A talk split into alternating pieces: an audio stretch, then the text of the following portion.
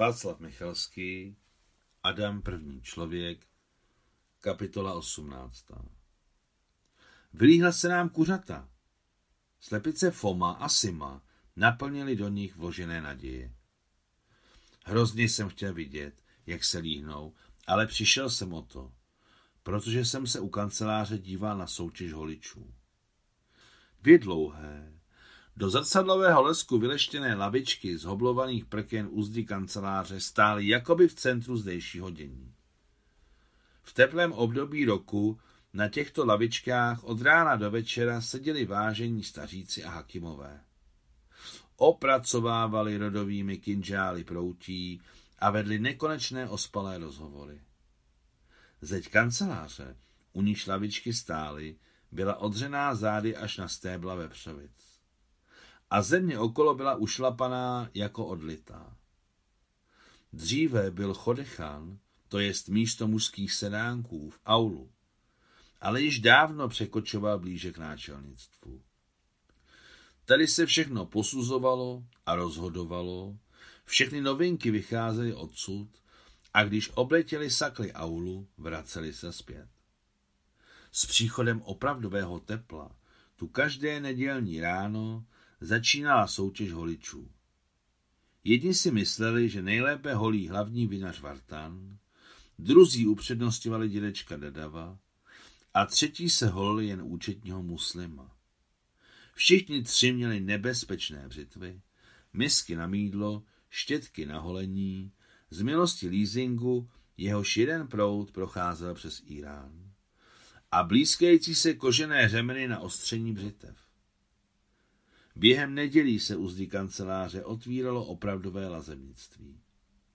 Za nekonečného popichování chechotu staříků a hakimů holili všichni tři najednou.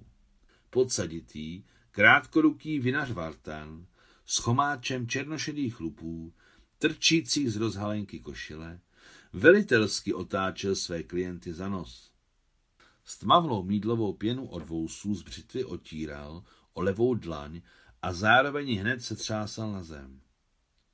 Úplně malinký a bez ovčího kožichu hubenoučký dědeček Dadav akurátně otíral břitvu do speciálně připravených novin bez portrétů vůdců. Zdálo se, že nikam nespěchal a dobrácky se smál vtipům diváků a stejně si zpíval pod nos to samé. Neši mi matičko rudý sarafán. Proč vždycky zpíval píseň Neši mi matičko rudý sarafán, nevím. Z rozhovorů mého dědy Adama a navíc z rozhovorů mých babiček jsem něco o dědečkovi Dadaovi slyšel, ale nijak zvlášť jsem neposlouchal.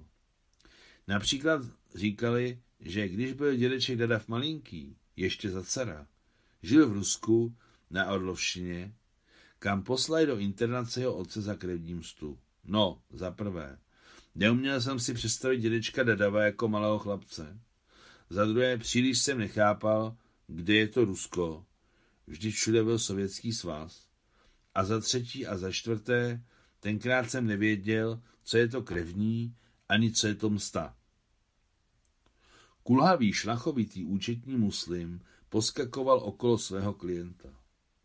Přitom, jak vyhazoval nemocnou nohu, pošilhával na žloutýma očima po svých soupeřích a vždycky opakoval jeden a tentý štip. Hej, až ti Varten uřízne nos, dá ti kousek svého. Vartenův nos stačí pro všechny. Jak klienti, tak holiči i diváci mezi sebou spolu mluvili rusky. Příčina toho byla prostá. Jak ve městě, tak v aulu, i všude okolo žili lidé různých národností.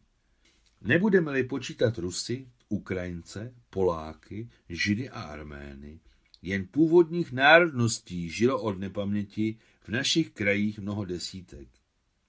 To bylo před válkou a během války byla ještě záplava běženců.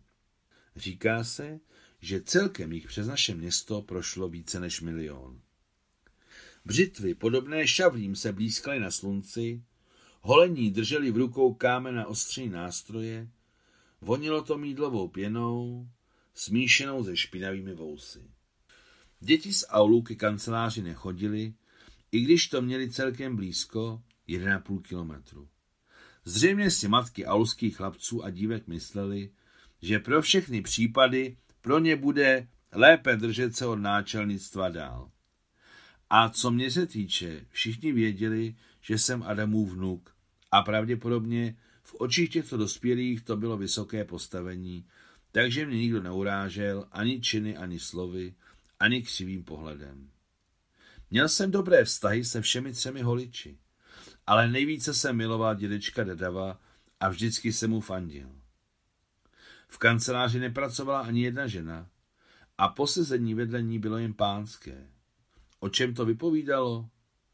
No právě o tom, že ani rusové, ani jiní nepůvodní rodáci necpali svá pravidla původním národnostem v našem kraji. Mezinárodnostní úcta byla v té době baštou naší společnosti. Možná mi teď někdo i neuvěří, ale nemohu změnit své vzpomínky ve prospěch měnícího se života. Velmi dlouho jsem se díval na holickou soutěž a odešel roztrpčený z toho, že ani jednou můj dědeček Dadav nevyhrál.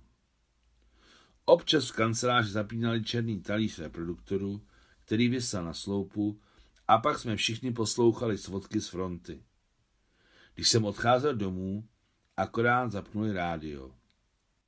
Ze sovětského informbureau ozval se za mými zády všem v naší zemi známý legendární hlas, naplněný spravedlivou silou a velitelským poklidem.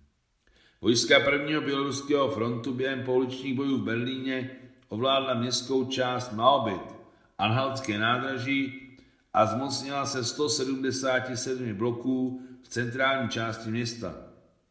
Poté hlasatel řekl o ztrátách německých vojáků a důstojníků, trofejích získaných v bojích a když už jsem došel ke svému domu a natál ruku ke klice, Levitan pronesl – Vojska prvního ukrajinského frontu vedla pouliční boje v jeho západní části Berlína a obsadila jižní část městské části Wilmsdorf.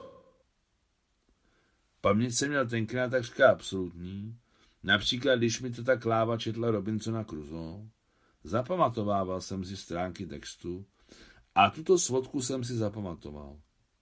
Potom, když si ještě při antisovětské vládě moje mladší dcera koupila ve Wilmsdorfu byt a jak k ní přišel na návštěvu, hned jsem si vzpomněl, jak na poslední dubnovou neděli 1945 a výrazný levitanů vlast černého talíře, tak na dědečka Dadava, který tenkrát nemohl porazit ani Vartana, ani muslima. Dědečkovi Dadavovi se to jaro nedařilo vůbec.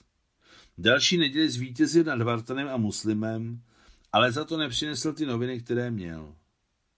Automaticky si utřel špinavou mídlovou pěnu s vousy o portrét vůdce na novinové stránce a automaticky potom zasunul noviny do dýhového odpadkového koště u dveří kanceláře. Vyšuměl den vítězství a dědečka Dadava začali popotahovat. Tak to řekl mu děda Adam. Dadava začali popotahovat Špatně si utřel břitvu, škoda jestli ho seberou. Sebrali. Jednou dědeček Dadav zmizel navždy. Konec 18. kapitoly.